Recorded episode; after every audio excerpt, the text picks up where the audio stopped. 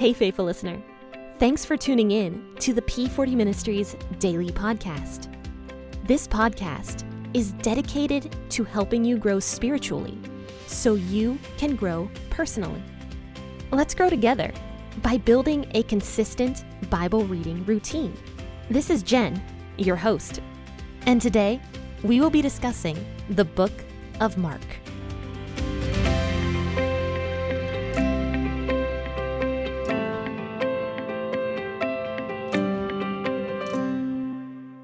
Good morning, friends and faithful listeners. This is Jen here with the P40 Ministries podcast, and thank you so much for tuning in this morning and for hanging out as we discuss the Bible today.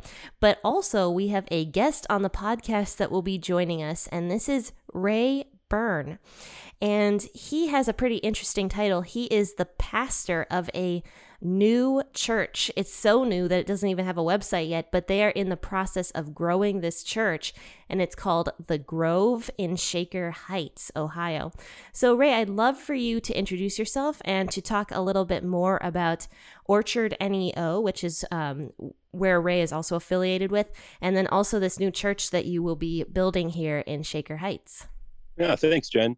Again, my name is Ray Byrne, and I'm the church planting pastor of the Grove in the Shaker Heights area. Uh, we are uh, sponsored by Orchard NEO, which is a, a, church planting organization that is through Christ Community Chapel in Hudson, Ohio. And uh, they have a vision to reach every community with, with a church in Northeast Ohio and I get to be a part of that. And uh, my my wife Nicole and I have uh, just spent the past year building a team, um, meeting lots of people, making friends, and just seeing where God gives us opportunity and favor. Mm-hmm. And you also have quite a few kids, don't you? I do have five kids, which in Shaker Heights really stands out. Uh, it seems like a lot of people know who we are now, even if we don't know them. we've uh, we've hosted a lot of things on our lawn, just parties, barbecues, uh, mm-hmm. bouncy houses, stuff like that. Uh, we've had uh, a couple of food trucks out one time. So uh, we've just been working on building relationships and and being known in the community and having five kids in a city where most people have one or two kids really helps you stand out. mm-hmm.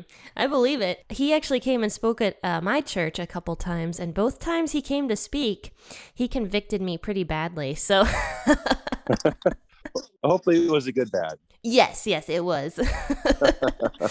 but I am excited to see what he has to say today on the podcast, but the last time he came and spoke, he talked about leaders and how everyone picks up trash, even leaders. And then the time before, he was talking about kind of what he was just saying with um, opening up your front lawn and having people come mm-hmm. and uh, you know fellowship with other people. So I I appreciated both things that he said, especially when um, it was funny because the first time he came and spoke and he talked about opening up his uh, front lawn I had just bought a house, well, my husband and I, yeah. and I was thinking, what am I going to do with this new property? So he he convicted me there as well. that, that's awesome. Yeah, yeah, so those are actually two of my church plant's values, two of the things that we're aiming at. Uh, the first one is uh, front lawns, not back backyards, or front yards, not backyards, rather. And just as a word picture, you know, a lot of us, we tend to spend time in our backyard. People will put a lot of their money in, uh, in terms of developing outdoor areas into a private space rather than favoring spending time out in the front yard. And it's just about making yourself available and known to your neighbors. And that is something that uh, just last night I was reading this book, The Art of Neighboring and uh, it has this graph where it actually challenges you with your eight closest neighbors and different levels of information you know about them you know their name maybe what they do their kids um, hobbies interests and then maybe deeper questions if they have spiritual interest any religious affiliation and uh, the book actually said that less than 1% of people when they do this at, as a seminar at different churches are able to fill out all three lines for eight neighbors or more. And I, you know, just from from having that focus of spending time in our front yard and making ourselves just as available as possible to the community, I was able to fill out 16 of our closest neighbors all three lines of information. Um, and and part of that is just again taking the time over the course of time and taking an interest in people. And so so that's kind of the flushing out of of one of our values is uh, front yards not backyards and then the other one that you're talking about I preached on, uh, everyone picks up trash. I stole that from Disney. Uh, Walt Disney, when he opened Disneyland at the time, uh, you know, carnivals, um, you know, that those kinds of attractions that people would have had is is what they would have kind of anticipated what Disneyland would be like. They were dirty, trashy places, not really family friendly, really dirty uh, and and Walt set out to keep the park so clean that people would be ashamed to litter in Disneyland. And so the way he did that is he created this policy that everyone, and you can actually look up on Google and see pictures of Walt Disney himself back in the day picking up trash. Uh, it's everyone's job to pick pick up trash. And the word picture there is that you know we can't just relegate responsibility to it being church staff, the pastor, uh, ministry leaders, the elders at your church, that they're the ones that do ministry, that they're the ones that get involved in people's lives. It's everybody's responsibility to get involved. It's everybody's responsibility to take part in the ministry in different aspects. And if you want to keep a place like Disneyland clean, you know it's going to take everybody caring about it and making it happen and that's that's the first thing that people see is how clean the park is and the same thing with the church. You know the first thing people are going to see is really how much do you care? How much are you is everyone really leaning in to to make it work? So. And those are two values that jesus had you know because i mean he was always opening up to have people he didn't know strangers come and talk with him. And then also he definitely did pick up trash. Yeah. Maybe not in the same sure. sense but absolutely is, that is word picture Yes, yes. Today we are going to be discussing a little bit about uh, some of the stuff Jesus is going through here in Mark chapter 7, verses 1 through 13. And as I always do, I will be reading out of the WEB version of the Bible this morning. Then the Pharisees and some of the scribes gathered together to him, having come from Jerusalem. Now, when they saw some of his disciples eating bread with defiled, that is, unwashed hands, they found fault. For the Pharisees and all the Jews don't eat unless they wash their hands and forearms, holding to the tradition of the elders. They don't eat when they come from the marketplace unless they bathe themselves, and there are many other things which they have received to hold to washing of cups, pitchers, bronze vessels, and couches. The Pharisees and the scribes asked him, Why don't your disciples walk according to the tradition of the elders, but eat their bread with unwashed hands? And he answered them, Well did Isaiah prophesy of you hypocrites, as it is written, This people honors me with their lips, but their heart is far from me. But they worship me in vain, teaching as doctrines the commandments of men. Isaiah 29 13.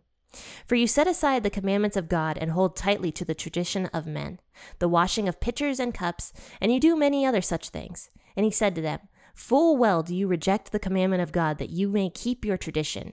For Moses said, Honor your father and your mother from Exodus 20, verse 12. And he who speaks evil of father and mother, let him be put to death. Exodus 21, verse 17.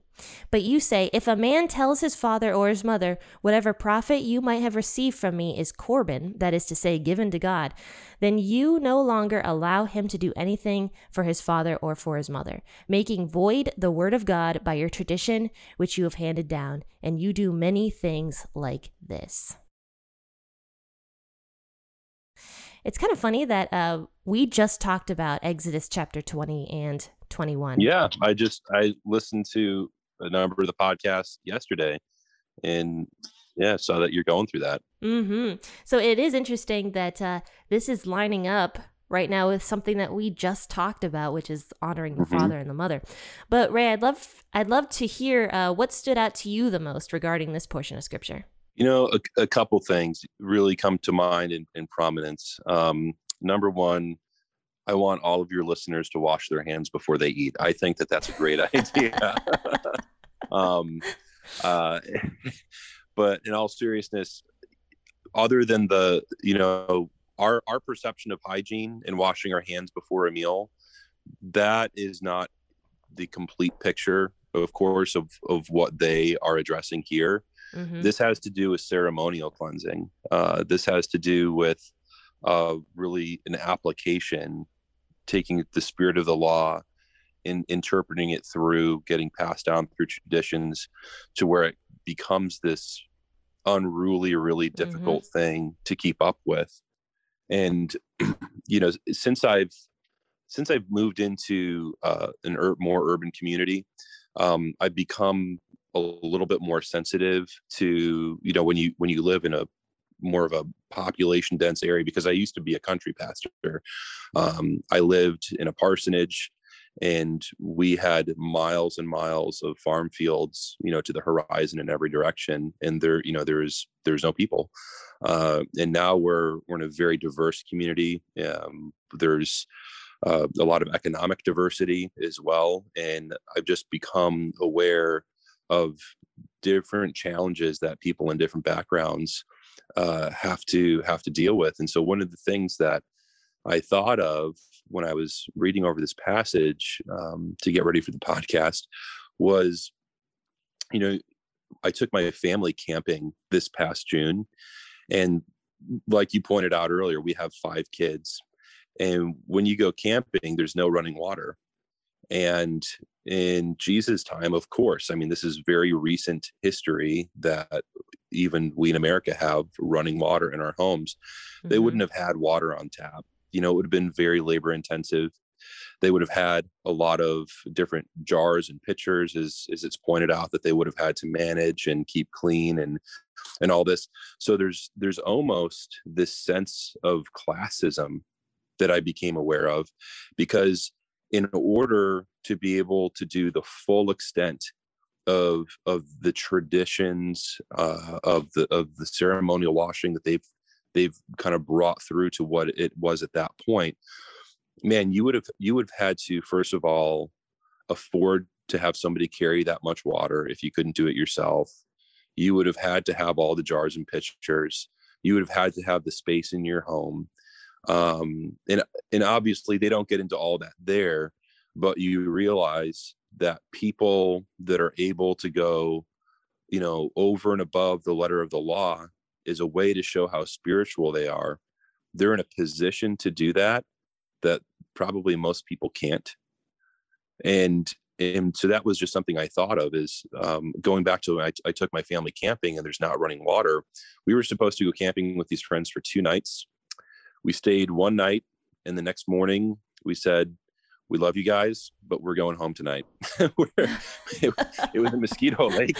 like we we cannot mm-hmm. do this mm-hmm. anymore. We cannot uh we cannot wipe butts and not be able to wash our hands. We cannot uh, clean up face dirty little baby faces and you know sticky hands and just not. It was just it was super stressful. Oh, yeah. The kids were having a great time, but mom and dad, uh, you know, as as you become a parent with with little kids, you realize that vacation in many ways is about facilitating for your kids more than it is you having a vacation and right. and uh, the aspect simply of not having clean running water was was really just a challenge with with so many small kids to take care of so again just relating it back to that time that would have been something that would have been incredibly challenging. Oh yeah. And it does say here that it's a tradition. It wasn't something that was required by the law. It was a tradition of the elders. And one thing that my mom and I were actually discussing yesterday, it was kind of interesting that um, even what my mom and I were talking about yesterday kind of imply or applies to this. But we were talking about how people often like to take the Old Testament law and make it something bigger than what it is. So, for example, th- there's a there's a rule in the law that talks about um, God says not to mix.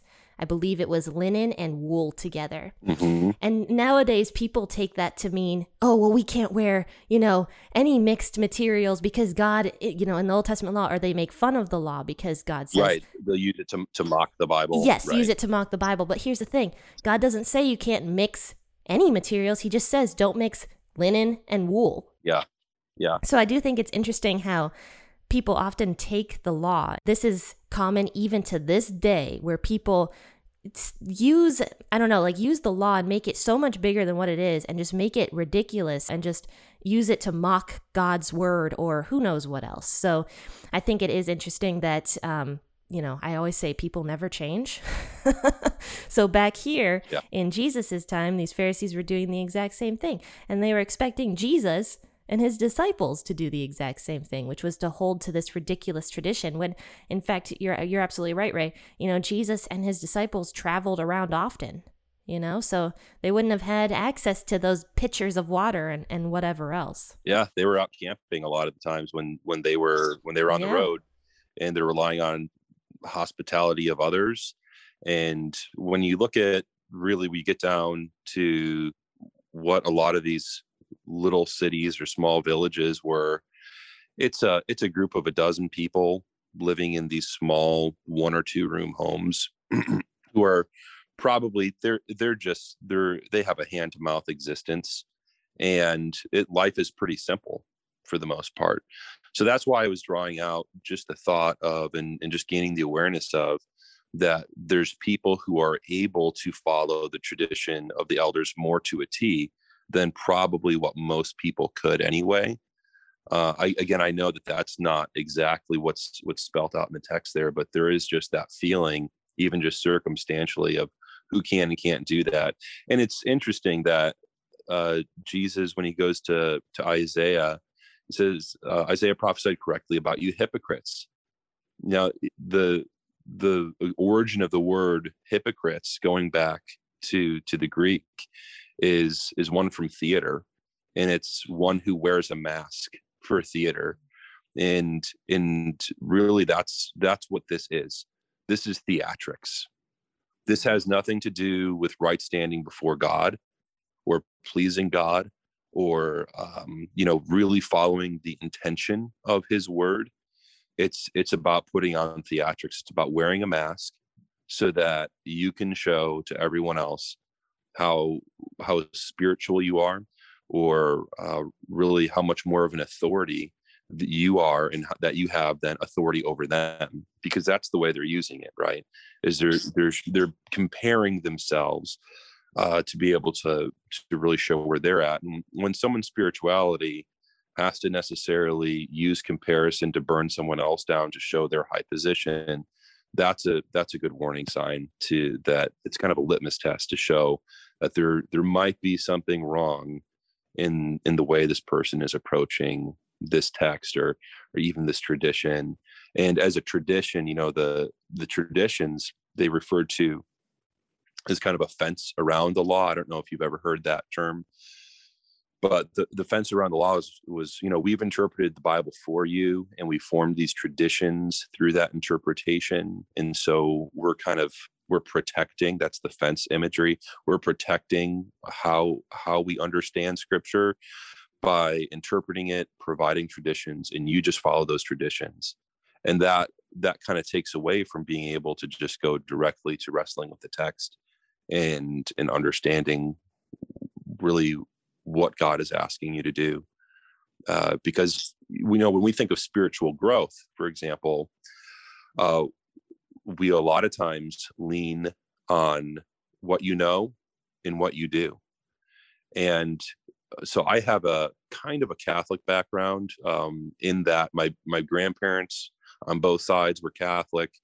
Um, when I was born, my my parents were still in the Catholic Church, but then I, when I was very small, we started going to a Bible church. My my parents, you know, professed Christ, trusted Christ, uh, started attending a Bible church, and so that's primarily what I grew up with. But I still had some of the Catholic background, and it was very interesting that I'd find in in Bible church or Baptist churches that I've been a part of that people would very easily go to attack Catholic traditions, which I was very familiar with, and so I think I understood a lot of times better than even the people that were critiquing critiquing those traditions. But the irony is that they themselves in in the you know in evangelical protestant churches they had their own traditions that they had they had set up and that they relied on. Why? Because it was spiritual maturity for them was about what you know and what you do And in some of the most ineffective Christians that I've met as a church planting missionary are people that want to know and know and know and, and you know learning god's word is great i'm not knocking that. I mean that's the purpose of your podcast right? But the thing is is we can we can get so fat with knowledge that we we actually rely on just academically coming to know more and more and more. And we can on the other side you know like it's almost like the conservative side is we'll just know the word of god really well. Then the theological liberal side is we just need to do more and we need to find ways we can take care of refugees and, and we need to be more proactive in the community. But really what christ calls us to do and what the whole overarching you know story of the bible shows us is is really just trusting christ. It's not knowing it's not doing it's being in christ.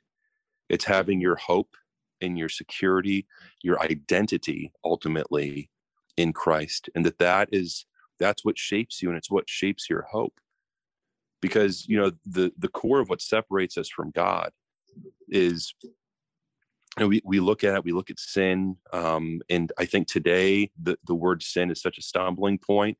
It's easier to talk to people about well what do you have your hope in and i'm in a community where people have a lot of people have placed their hope in their careers and in different aspirations.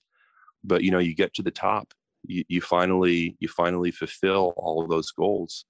And you find that it, it, it doesn't deliver the lasting joy that you were looking for because your career or your family i mean people do this with their kids. They actually crush their children with expectations that they're going to satisfy them the parent.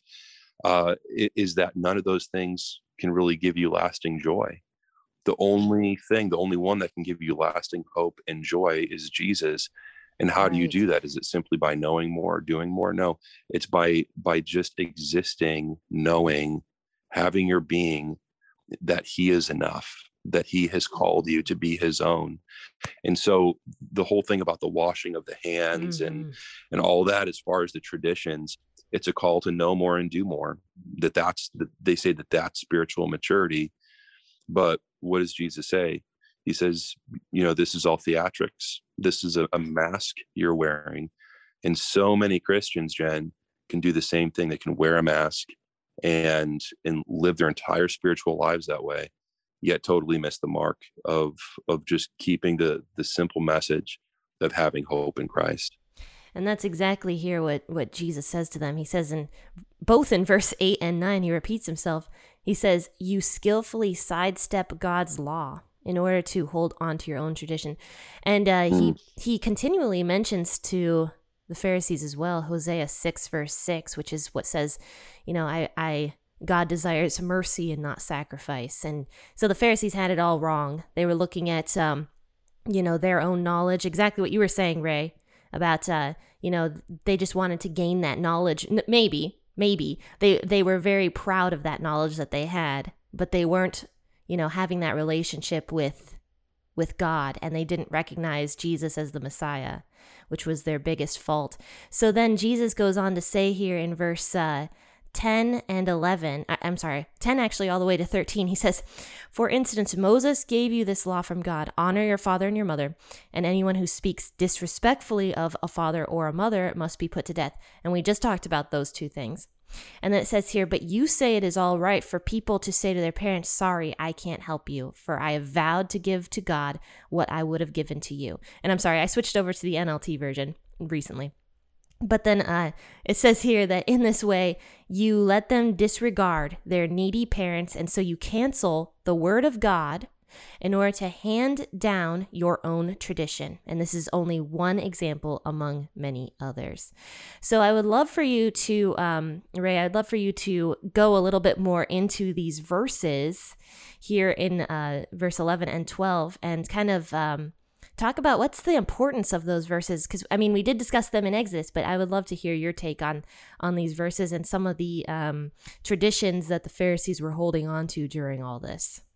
Yeah you know it's it's interesting something that really that cuts close to home because jesus takes it from uh, how you ceremonially wash your hands is this tradition that you're picking on to like an issue that really cuts of talking about mm-hmm. how you care for your family how you care for your parents and looking at that and the idea of of caring for your parents you know we live in the 21st century in one of the wealthiest countries in the history of the world and and even we talk about problems with the pension system and how people are able to take care of themselves in old age uh, 2000 years ago 100% old people were relying on their family members. They were relying on their adult children to take care of them if they were no longer able to work or if their health was compromised.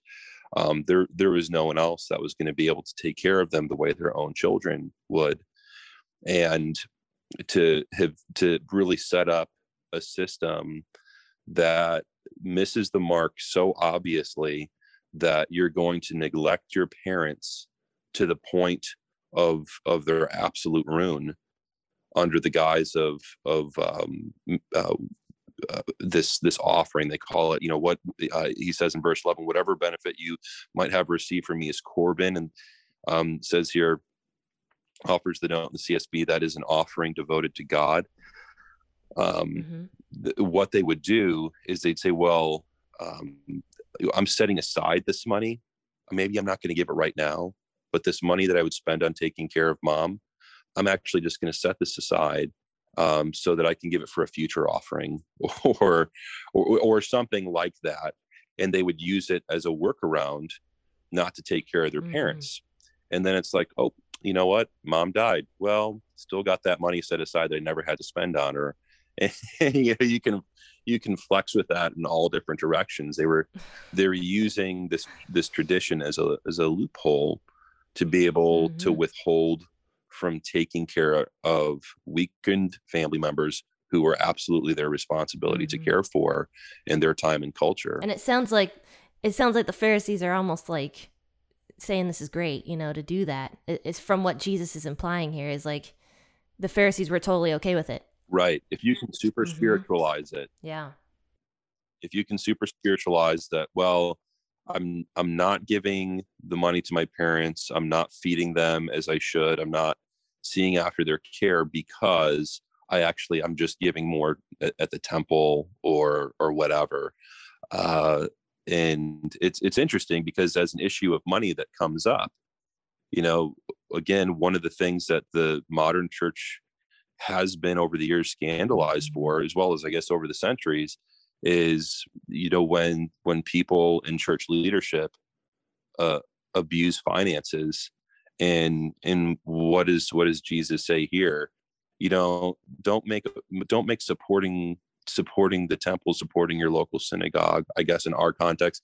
Don't make supporting your church um, become an excuse for neglecting your responsibilities to care for the people that are your responsibility that are made in the image of God. Yes, exactly. And what we're learning about in the law right now is how much God the Father values humans. Mm-hmm. like just values people and values humans and and we're talking about that just you know all through exodus just every single law is talking about taking care of other people or loving god of course loving god taking care of other people or taking care of yourself and you know not making yourself sick or whatever. So yes i think that is very interesting and and you know we we often think of jesus as like this rebel you know that that right. like do you know what i'm saying right? Like we think of yeah, him as like this this rebel that you know changed the whole law or whatever but he doesn't because he he mentions it time and time again and something in exodus that you know we would think is kind of you know oh scary horrifying is the one that he mentions here which is you know um, in verse uh, 10 which is anyone who speaks disrespectfully of their father and mother must be put to death must be must be put to death. So I think that that's interesting that Jesus mentions that law and is telling these Pharisees to like hold hold up to it or whatever. So I mean, Jesus was certainly not a rebel in any sense of the word, I don't think, and uh, he followed the law and he expected and wanted other people to follow the law as well, not necessarily all these ridiculous traditions. right. Yeah, he's in fact he's the fulfillment of the law and the prophets. The law and the prophets were anticipating him. That's that's what it was all pointing to. And uh, looking back to an episode the author of uh, the book tactics is his first name Greg? Yes, Greg Koukl. Greg Koukl, yeah. Yeah, he came on the podcast once. Yeah, so he I listened to that episode. His book Tactics is actually uh, was part of the required reading for my church planting residency program. So I thought that was so wild that you you interviewed him. But I think in the episode when when you were talking with him, uh, you covered some of the concepts, for example, of slavery uh, in, in as it's addressed in the Old Testament. Was that the episode when you spoke with him? Yes, correct. And as I thought through that, you know, and, and we look at our country's more recent history just in the past 200 years as kind of America's national shame, you know, what we don't always stop to realize is that really until the Industrial Revolution, uh, slavery was was a reality everywhere in the world and you know there, there was no sense of, of human rights really anywhere in the world. And it, it was all had to do with the power dynamic. Either you were in power or you were subject to that power and you could be taken advantage of by that power. And what's so amazing is when you think of of scripture that is thousands of years old giving people that end up in servitude because really of economic circumstances that they don't really have any other options that they're going to serve for a time. There's limits on it. They're they're given human rights. There's limits put to what the master as basically as an employer is able to do.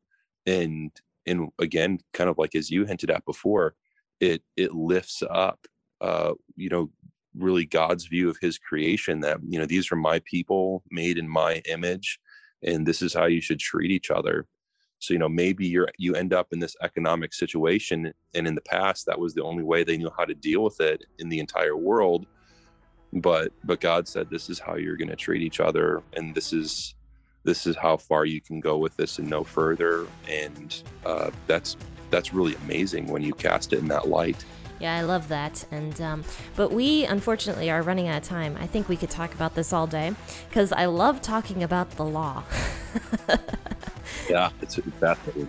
Yes, I love talking about the Old Testament, and since Jesus basically talks about the Old Testament here the entire time, I definitely could go on for probably like another hour with Ray here. But Ray, thank you so much for joining us today. I think you brought some excellent insights, and uh, I really appreciated what you had to say about some of these traditions. And uh, so, thank you. Thank you. Thanks for having me on. I really appreciate it. Yes.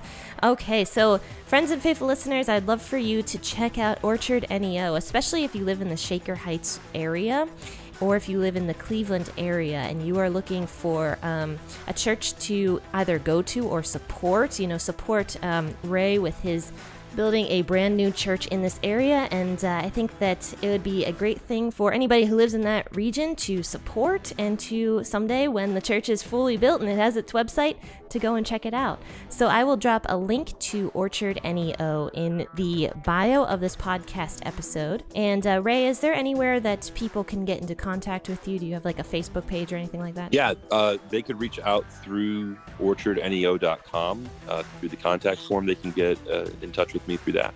Okay, awesome. So, once again, I will drop a link to that in the bio of this podcast episode. But, friends and faithful listeners, thank you so much for tuning in. Happy listening, and God bless.